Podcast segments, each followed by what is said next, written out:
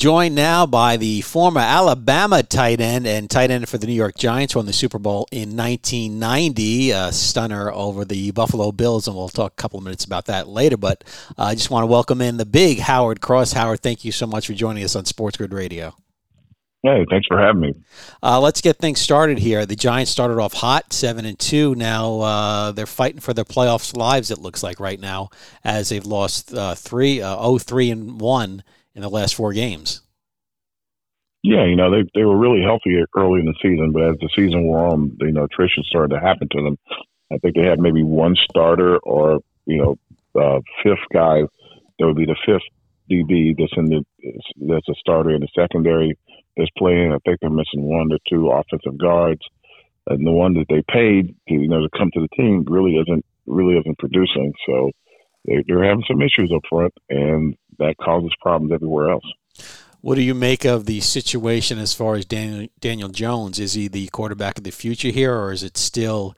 He's done enough. I mean, you played with Phil, Phil Simms, so a lot of people compare him to the Phil Simms. It took Phil Simms about five years to really become Phil Simms. Uh, can we expect more from Daniel Jones, and can the Jets, uh, the Giants, rely on him to be the future quarterback? I mean, if they can get another receiver in the draft, one or one or two guys in the draft, they can, if they can find another, you know, interior offensive lineman to help them up, and then it depends on what they do with the running back situation. If they can bring somebody in, or if they're going to sign Saquon. I mean, if, if another tight, another receiver, offensive guard, and understanding what what was happening as a complement in his backfield I think he could be a quarterback for a few years. I mean, he's he's definitely good enough. I don't think people, you know, realize what he's been playing with over the over the past few years, especially in front of him. So, you know, he's had no Saquon the last couple of years. Uh, Saquon for like three games, Sa- Saquon for like five games, and then it's just out there trying to figure out who's going to get open and make a play for him. Well, you're on the sidelines during the uh, Giants radio broadcast. Uh, you're up close to, to, to what goes on. What do you see on the sidelines that we don't see in TV that makes you believe that uh, Daniel Jones is the guy? I mean, you know, he definitely is. I mean, he's throwing to one receiver if you think about it. Uh, Slayton is the only guy that threatens and, and makes secondaries really take pause. Everybody else, uh, you, you don't really know who the guys are. You have guys coming in from, you know, practice squads from Buffalo. You have guys coming in from, you know, from the Giants practice squad. Some guys that hadn't even been in the league for a minute and you're trying to put them together to to be the receivers for them. And due to this, uh, due to that, they have to like run the ball a lot more than they they probably planned on. And Daniel's been part of the running game too, so he can run the ball, he can throw the ball. He's operating pretty efficiently with no receivers to throw to. Uh, sometimes, uh, like like even this year, you know, Saquon starts out hot. You think he's going to be like a you know 1500 yard rusher. He looks like his shoulder may be nicked up, and he's been slowing down in the last few weeks. Uh, so, you know, Daniel's doing a lot uh, of this on his own. His, you know, his efficiency rate is, is really high. He doesn't really turn the ball over. I think he maybe have five turnovers this year. So he's been pretty good. We saw yesterday in Jacksonville, Evan Engram had a big game. Uh, that that was something the Giants were hoping for for a couple of years that he'd be consistent there to have a consistent tight end. That that would have been a help, big help for Daniel Jones. And if Ingram catches a pass or two a couple of years ago, the Giants make the playoffs when they finished behind uh, behind Washington. Yeah, I mean you can't. That's revisionist history. If he if he did, it would it would have been great. Uh, but they, they got a tight end now. This kid Bellinger is um, pretty pretty exciting. He, he's a, a strong blocker, uh, very effective, like in the passing game when he catches the ball. Uh, you throw it to him, he seems like he catches it like got glue on his hands when he catches all of them. He runs good routes. Uh, again, uh, you can tell how the, how the run game picked up. It fell off when he was out, and it picked back up when he came back. So I mean, he's a very important uh, piece of that offense. Uh, in New York, you played for three different coaches, if I'm, if I'm correct. You played for Parcells, uh, Ray Handley, uh, Dan Reeves, and Jim Fassel. So four coaches, actually. Uh, yeah, four. You've seen a merry-go merry-go-round of coaches the last few years with, with the New York Giants. What is what does Daboll bring that the, the other coaches didn't?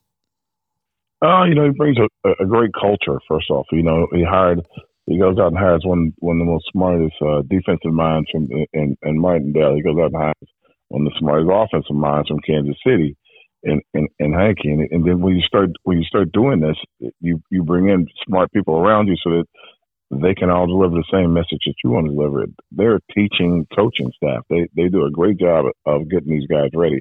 And what's evident of that is like how many guys have to play in these games that weren't here two weeks ago or three weeks ago, and all of a sudden they're starters. Some of them, again, free agents that weren't even drafted, show up two weeks later, you're in the game. We need you to play.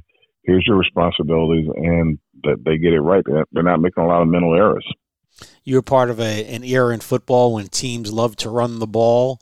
Um, do you think it's vital that the uh, the Giants remain committed to to Saquon here? do you think they they should look in a new direction and, and save the money?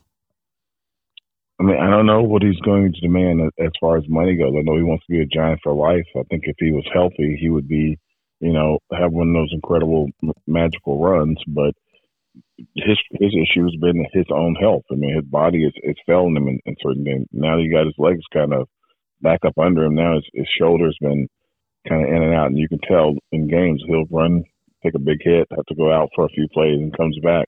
And he's you know he's been valiant in, in his fight, but I don't know. I mean, I, I can't put money or invest money that much money into a guy that if he's going to be a big, big part of my offense, he can't be on the field and he's not going to be healthy.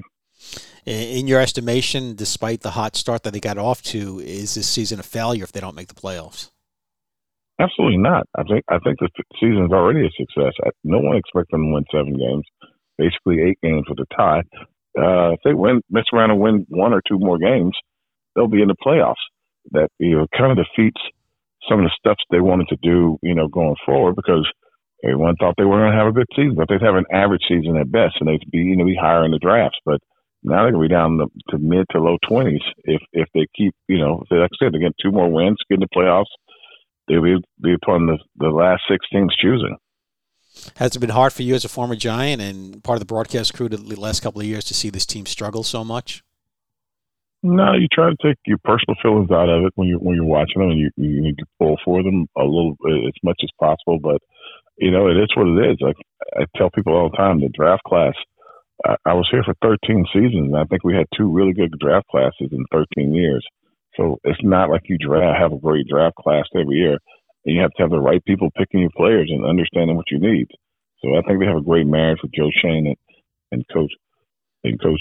And he he the two of them will be able to do even what they want to get done, which is pretty exciting they you know have a great view of what's happening. Like the Thibodeaux coming in, uh, great. Evan Neal's playing pretty good. You can tell he's going to get better as he goes. Uh, you got other kids like Slot and that, that you don't even know that that they drafted and brought in. All almost all their rookies are playing and making contributions. Uh, football question, college wise, uh, former Alabama player, they're not in the playoffs this year. Should they be in, in your estimation, instead of TCU? Well, you know, if you really look at the Alabama thing, they they're the, they're one of the four best teams in, in the country. They definitely are. The problem is that you have to look at their you know body of work, and their body of work has them having two close losses to Tennessee and LSU. Uh, if Tennessee and LSU would have kept playing great, you know, and, stayed in the top ten, then they'd have put Alabama in. But I think Tennessee got blown out by South Carolina, and and LSU got blown out by Texas A&M so all of a sudden, their losses to, to those two teams don't look nearly as impressive. So they didn't have any other great wins against anyone else that was like a top ten, you know, player. Howard Cross, former New York Giant, Super Bowl winner, 1990, Super Bowl 25. I'm sure that's a moment you'll never forget. Quickly, what, when you think Super Bowl 25, what do you what do you think of? What comes to your mind? You just think about like you know growing up uh, and and being a part of of the country that really was like we were like no 24 hour news cycle, no anything was really going on, and all of a sudden we're in conflict with, in Iraq, and and they're having Desert Storm, and things are you know things are scary all of a sudden, and you're getting ready to go to a Super Bowl, and there are helicopters flying over, and you have the Buffalo Bills and the New York Giants. Both teams are red, white, and blue, and you have Whitney Houston singing the national anthem it was just a very surreal moment uh, for for me to be a part of uh, our country and, and what was happening at that moment. You gave me chills there, Howard. Thank you so much for joining me. no problem.